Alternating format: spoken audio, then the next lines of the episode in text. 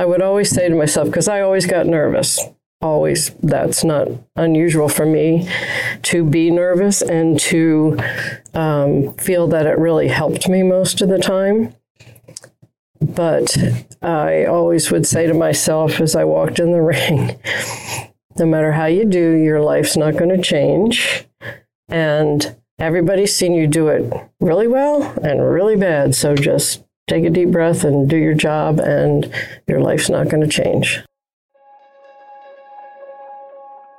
Welcome to the Practical Horseman podcast, featuring conversations with respected riders, industry leaders, and horse care experts. The show is co hosted by Practical Horseman editors, and our goal is to inform, educate, and inspire. I'm Sandy Oliynyk, and this week's episode is with top hunter rider and trainer Louise Serio. Louise and I spoke at the U.S. Hunter Jumper Association International Hunter Derby Finals in Lexington, Kentucky in August. She was there helping professional rider Jennifer Rotucci. I loved all of our conversation, but I especially liked the part near the end where Louise shares her enthusiasm for the Derby finals, talking about how beautifully the horses went and how it's cool that hunter riders can strategize to earn extra points in such a competitive field. Earlier in our conversation, Louise's love for horses shines through. She says, I've had so many wonderful horses, and each one has taught me something. I think that's one thing as a trainer. You learn that your horses teach you way more than you teach them. To fill you in on Louise's background, she had an early start in Pony Club, which became the basis for a decades long career as a top circuit rider and trainer. Her mother, Mary Warner Brown, founded the Hillendale Pony Club in Kennett Square, Pennsylvania, where she taught legions of young riders. Mary taught Louise to ride based on classic training from legendary horsemen such as Captain Vladimir Littauer, a proponent of forward riding in America. Louise has consistently trained and ridden champions in every division at the most prestigious shows on the East Coast. In addition to being a two time WCHR Professional Rider Champion, she won the WCHR Palm Beach Hunter Spectacular, been leading lady rider at the Devon Horse Show, and won the 2009 Old Springhouse Trophy for Lifetime Achievement at the Capital Challenge Horse Show. She's represented the United States as part of the Hunter team, defeating the European team at the 2009 World Cup Finals and the Hunter team at the 2010 Alltech FEI World Equestrian Games. She also was inducted into the National Show Hunter Hall of Fame in 2012. In terms of training, Louise's students, clients, and horses have qualified for Devon, the indoor shows, the USEF Junior Hunter National Championships, the USEF Hunter Seat Medal Finals, the ASPCA Maclay National Championships, and the U.S. Pony Medal Finals for the past 30 years. Louise has also committed herself to growth and the future of the equestrian sport. In 1991, she helped found and create the World Champion Hunter Rider Program and the American Hunter Jumper Foundation, now part of the USHJA. Having served on multiple committees to improve the sport over the years, she earned the USHJA's Committee Excellence in Service Award in 2012. Horses are a family business for Louise. She lives at her Derby Down stables in Kennett Square, Pennsylvania, and Loxahatchee, Florida. Her daughter Chrissy is a riding professional, and her son TR is a farrier. Her granddaughter, Mary Jo, splits her time between the English and Western worlds of riding. Before getting into the conversation, I'd like to share a word from this episode's sponsor, Horse Week. Don't miss a minute of the Horse Week action, including profiles of incredible equestrians and equine athletes like Boyd Martin, Bliss Heers, and Doug Paynes Vandiver, storytelling that celebrates the horse human bond, heartwarming tales of horse heroics, advice from world class trainers, and more. Horse Week, brought to you by Boehringer Ingelheim, airs October 9th through the 15th, 2023. Tune in from the barn, office, or the comfort of your couch. Equine Network is making it easy to watch. Just visit horseweek.tv. Now, let's jump right into the conversation, where Louise starts by talking about how she became interested in horses. Well, I was fortunate enough to grow up with a family that was in the horse business. My mother taught riding um, and really influenced our entire community around Kennett Square, Pennsylvania, teaching riding to so many people. So it was just a natural progression that I did that. Plus, she provided my sister and I with a lot of fun things to do. It was very different back then, but we had p- ponies that we bred and we did pony club, and there was always some activity. There were a lot of kids in the barn. So it was just a wonderful way to grow up and completely influenced by my mother. Mm-hmm. Um, and now, was she involved in like the competition aspect of it, or? My uh, mother taught riding more than she competed. She did compete when she was younger, but it was not what she did as she got older. She had a lot of students and a string of school horses that she taught from beginners on up. And she went. We went to local horse shows on the weekend. You know, back then, Harrisburg, Devon, they were all local shows. You didn't have to qualify back then. so those were our big events every year. So what is it about horses and the sport that's kept you involved for so long? Well, I think first you develop a love for the animal and an appreciation for them, their versatility, and their huge opinions about what they like and don't like. But it's such a wonderful way to live being associated or being connected to animals. I think it really keeps you grounded. And I think that it was always available to me, made it better, where in some instances that might not be good, but it was so available and so fun. And the competition back then was very different, and it was just all I really ever wanted to do. Mm-hmm. How um, you mentioned your mother, um, and it sounds like she was a big influence in your horse life. Yes. Um, did you have other mentors along the way? You know what? It it was kind of an odd time as I grew up. The one person that I always looked up to was Linda Huff, and she was from California and uh, would come back east and show, and her daughter showed, and it was just really. Uh, she was always such a classy lady and a real person that spoke her mind eloquently, but definitely spoke it and was very strong. So for me, I was always looking up to her. How did you meet her since she was, I guess, just from her traveling to the East Coast or? Just, yes. She would come back. I remember the first time I saw her was at Upperville and she was showing and she always had very top horses and i don't think i'd even knew where to say hello at that point. And then fortunately, you know, our community, you kind of get to know everybody and you start a conversation one day and then you get to know them a little bit more. And I don't remember that conversation, but I do know now that she's a dear friend and someone that I can call with any other situations that I'm, you know, having trouble with. So. Mm-hmm. And um, in terms of uh, you know you're you're obviously well known as a hunter rider and trainer. Um, how did you sort of um, gravitate to that discipline, and what's kind of kept you? Well, actually, I did jumpers back quite a while ago, and did I think I did three Grand Prix. Now they were way different back then. They were not like the Grand Prix that you have today. And I really enjoyed it. Um, actually, Oliver Kennedy's father bought a jumper for me at one point, and I did that, and I and we ended up selling him to Michael Matz. But anyhow, I think you gravitate to where you're successful.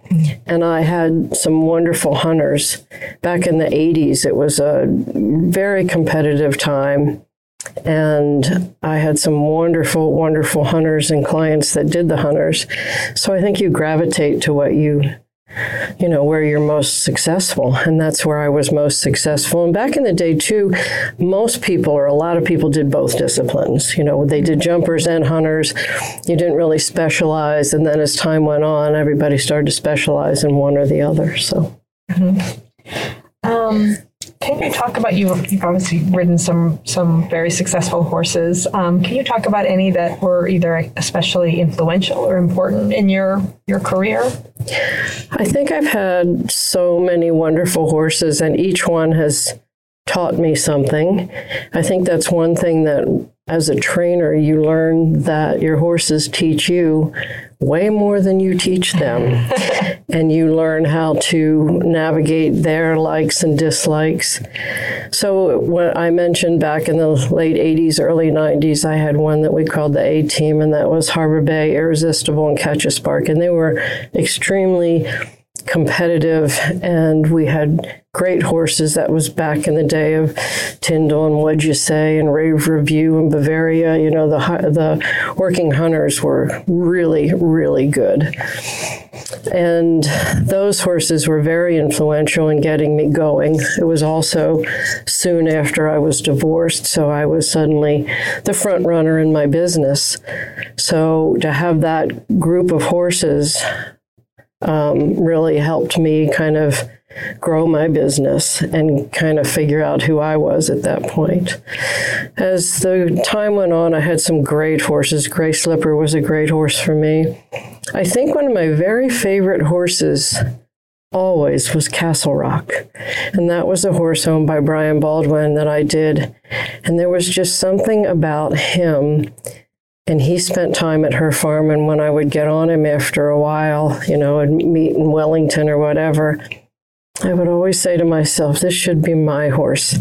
He just fit me and we got along so well and we really clicked. I don't know. He, he just was always very, very special to me to ride. And he's long since, you know, gone, but he's been a really, he was a really fun, great horse, and one of my biggest wins ever was winning in Wellington the the spectacular one night with all the two banks in it and the the ring of fire and it was a huge course and a lot of fun. And that was a big that was a big win for me. It's one of the courses honestly that i can remember stride for stride. You know when you do a lot of riding you kind of i don't really remember that round or you remember parts of it but that was a round that everything just kind of kept coming up and coming up perfectly. And uh, I don't know, and I was on him, so it was really fun. Yeah, yeah, that's neat to have that that kind of memory. Mm-hmm. Yeah. Um, you know, you talked about um, uh, some of your favorable favorable wins. Um, of course, we know in the sport things don't always go as planned, and you don't often win as much as you would like. So, how do you handle you know, not winning something maybe you really wanted to or getting discouraged? Well, honestly, the winning is super important. It was always the losing, obviously, that was really hard, but you had to always put it into perspective as to why it happened without blame for the, you know, we're, we're dealing with animals too that have good and bad days. And you just, I don't know, you just put it into perspective. And you got to be a fighter in this sport. You got to fight your way back if things aren't going your well, your horse isn't going well, your clients are unhappy. You know, you've got to just keep your, your sight on where you want to go and what you want to do. I would always say to myself, because I always got nervous always that's not unusual for me to be nervous and to um, feel that it really helped me most of the time but i always would say to myself as i walked in the ring no matter how you do your life's not going to change and everybody's seen you do it really well and really bad so just take a deep breath and do your job, and your life's not going to change. Mm-hmm. That's a good perspective. yeah. Now, is that what you say to your students, or how do you? Yeah, I mean, for sure. They um, they get nervous, and I think it's important to stay calm for your students and know what they need. You know, they don't need you to suddenly change your training, just like the horses need to have things be somewhat predictable too. They're, they, I think predictability for the horses is so important. It's how you get some horses that are spooky to get over their anxiety about that because things are predictable for them. And if you as a trainer suddenly change and start saying all kinds of different difficult things or getting a little bit angry, I think it's a huge problem for the riders. Do you have a routine before a big cup, or you know, when you were competing, did you have a big uh, routine before you competed? I had superstitions. Did you? Okay. Always put my left boot on first. I do that with my shoes Do I have to put, and I can't remember who started that. It might have been Peter Pletcher or somebody like that. I don't know. We were talking about it, and then all of a sudden I have to do. I still do that, and I like to wear something new, which is the opposite of what usually people say. You know, don't wear anything new boy, I would have good good shows when I wore new things. So you're buying a lot of new things then. well, fortunately, I had wonderful sponsors like Ariat that was always providing me with wonderful new things to wear. So. That's neat. Um, getting into a little bit of training, what what would you say your training philosophy is? I would love to think it's um, somewhat compassionate and patient. One thing you do learn with horses is you have to be patient and you have to teach them rather than strong arm them into things. Now, there are times when discipline has to, you know, you have to have some discipline with it, but I think that if you're thoughtful and you think, you spend just a little bit of time trying to figure out a different way to get to where you're going that that's a much better way and the horses are much more comfortable. And um, I think starting them good flat work is super important from the very beginning that that's the real way to getting them rideable. And that's really what you're looking for when you show is something that's rideable and listens and kind of understands what you're asking I guess sort of in a similar vein, what would you how would you describe a good horseman? I think a good horseman kind of understands horses and is willing to put the horse ahead of the pressures that you sometimes get from owners or sometimes pressures to go in a direction that you don't want to go in and that takes you know that takes years of experience to really be able to stand up for your, you know, to be your horse's biggest ally. And I think good horsemen have good practices. They know good care. They know good vet work. They know good farriers. They know feed. They know um, whether they need to get turned out a lot or, you know, it's just, there's so many different little nuances to it and horses have a huge opinion. I mean, they they will tell you whether they like the feed or the farrier or the vet or the turnout, and just kind of listening to them. And I think there are a lot of people that do that. Um, and it seems like it must be hard to do that, like you know, at the, the top level when you're on the road so much. Um, you know, traveling to horse shows. Well, you're exactly right. The culture of horse showing has changed so much, I would say, within the past four or five years that a lot of trainers don't even own their own farms or they have a home base in Michigan at that horse shows horse show or they come here to Kentucky or they and then they spend the winter in Florida so they don't really need to have a home base that they own. They can rent everywhere. And that, truthfully, in this day and age, is probably an advantage coming from somebody who owns two farms. But it also it also is the way of the future when you get older that you have that equity, that you have those things that you can sell or you know help you in your retirement years you know, whether when teaching students or yourself uh, training a horse, do you have like a, a, favorite exercise or something that you, you feel like a go to exercise or just something that works? You know, what I use a lot is, um, excuse me, uh, just a small cavaletti on a circle, I think is such a wonderful exercise because the horses have to learn to shorten their stride. They have to stay on one lead. You have to, you as a rider, have to use all your age. Your outside rein becomes super important, which is something that you have to learn. The people have to learn to use a lot as they get into the upper levels. But I use that a lot to train with, for the students to use their eye, looking early, looking through a turn for a distance, to making the distance that you need at that little jump, because little jumps need little distances. um, to teach them how it feels when it's done right and wrong. And it's such a simple little thing, and you can make it as big a circle as you want, and then you can make it smaller and smaller and it's just simple and it's easy and it's not easy for young horses as you make it smaller and shorten the stride and short you know that's where it really helps with the rideability mm-hmm.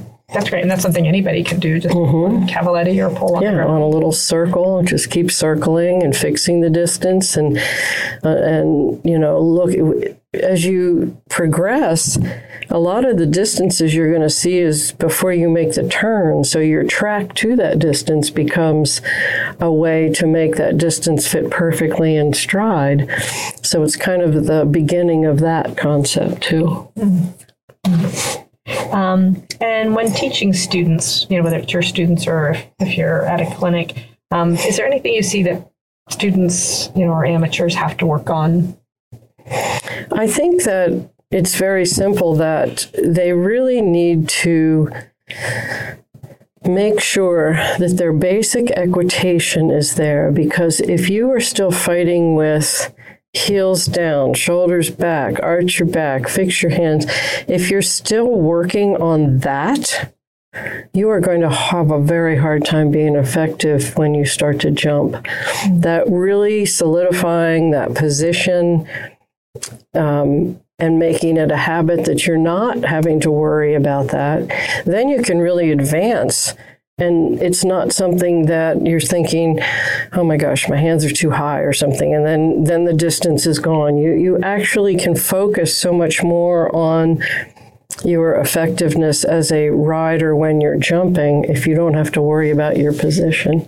You don't see the upper levels of our sport ever worrying about you know their basic equitation i'll call it um, they don't have to because it's so solid and so strong. Mm-hmm. Um, and that's just something that takes time, right? Mm-hmm. On the flat. Mm-hmm. Um, moving on to sort of your family, you are a single mom in the horse business. Um, it seems like that would have been really hard. So I guess how did you do it? How did you? Well, fortunately, um, I had we all lived on a farm in Kennett Square where I still live, and my mom lived there, and I had two children, and I was they were very young when I became divorced, and we didn't travel as much as we do now, but they had bedrooms at her house and at my house. And when I would go away, they'd move to her house. And she was really the rock that held it all together so that I could go out and become successful and make a living. And in return, I was buying the farm from her. So she was getting mortgage payments to support her. And she did a lot of fun things. She had driving horses and would go fox hunting. And she became like a, a bunch of, she and her friends would go on tour, travel things. And so it was really nice. And she was always, you know, always there for my kids, which is soup was I couldn't have done it any other way. So they traveled with me a lot in the summertime. We spent a lot of weeks in Culpeper, Virginia, yeah. with them growing up. That was when we'd show there, like, you know, we'd go, we would go and stay there for a number of weeks in a row. So, mm-hmm. so um, now, your daughter Chrissy uh, and your granddaughter Mary, I believe, they're both involved with horses, and I think your son is a farrier. My son's a farrier. My daughter helps me in my business and helps ride and manage. And then my granddaughter also does the hunters and jumpers. She has a new jumper she's doing now. But when my mother had my kids, my son was very interested in Western things and roping. And so she got him very interested in that. So now he married a girl who was a world champion in the paint world in the uh, and in reining. So now my granddaughter does rodeo. Um, hunters, jumpers, barrel racing, pole bending, uh, rope. You know, she does all the rodeo stuff and does the junior high rodeo. She just went to the junior high rodeo finals in Perry, Georgia, and wow, I only get her part time because of that. You know, and it's she goes back and forth between the two, but it's really nice because what it doesn't do to her is make her so focused on qualifying for something because I get all like, okay, well, we can go do this and then we can qualify for that. La, la, la, la. And my son's like, calm down, mom. I just want her to have fun. We don't have to worry about qualifying. So it's just kind of a nice balance for me who has always been, you know, we're always trying to get somewhere else and commit to this and go there and qualify for that. And Yeah. he's like, no, not interested. that that is neat. It sort of seems like it brings it right down back Yeah. to the Oh, yeah. basics of what what uh, you puts get it- into the Puts a chain right under my lip and says no. Oh. Um, so you decided to retire from competition. Mm-hmm. Um, I guess when did you do that, and then and why did you decide to do that? It was kind of an evolution. I didn't really want it to be like this big deal. Um, I rode hard for a lot of years, and I now have back problems and a knee that's not very happy. And it kind of became, it kind of became, if I want to keep, you know, physically active as I get older, I think I really need to slow down. And then I didn't really have a lot of horses. You know, once you've been at the top and you've won a lot and you're suddenly not, it's nowhere near as much fun, basically, just, you know, not to be selfish, but anyway. So it became less important. And I have to say, I really enjoyed the training. I think I'm a better trainer now than I've ever been and teacher because it's um, it's priority. Before it was always riding and showing and you know the and doing all that, but now the training part of it has become way way more important. I have young horse camps at my farm where people send their young horses in and they stay for four days and I have my riders ride them and we bring them along and work on the difficult parts of what they need and it's fun to go back and uh, really work with horses that don't know so much and actually some of them are older horses that just need a little touching up or need me to identify what I think would help them progress. So there's just there's so many other things out there that you can do with horses that that is much different than competing at the top level, but I still love coming to the top level. Yeah. I still want to be there and I still want to participate in it, whether even though I'm not riding, to have horses that do it. And we're here in Kentucky right now, and to come and to watch the hunters this week is just everybody should do that because they have gone beautifully. The incentive, the first round of the Derby yesterday was just outstanding. I mean, it's just the quality of horses is way, way up. Right. right. So, That's what um, you know. That's what like Hunt Tosh and and John French when we were at the press conference. Um, you know, and Hannah yeah. were were just like.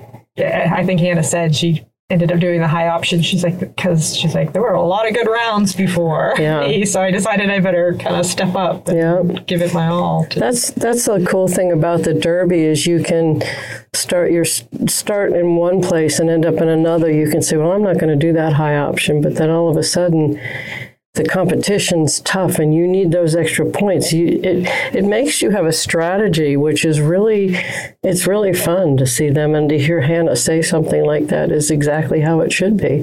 It's like when you're doing a handy round and you, all right, I was a little slow to that jump. I got to step it up and go more inside and do this, this, and this, and you can do that strategy on course too. So Neat, neat. Yeah, that is a good point. Mm-hmm. it's it's not just sort of your typical course, but that you have right, to. right. If you want to make up some points, you better change your plan and go, really go for it. So Um, I guess you know, just to wrap up, you you know, why do you think you've been so successful for such a, a long period of time? lucky.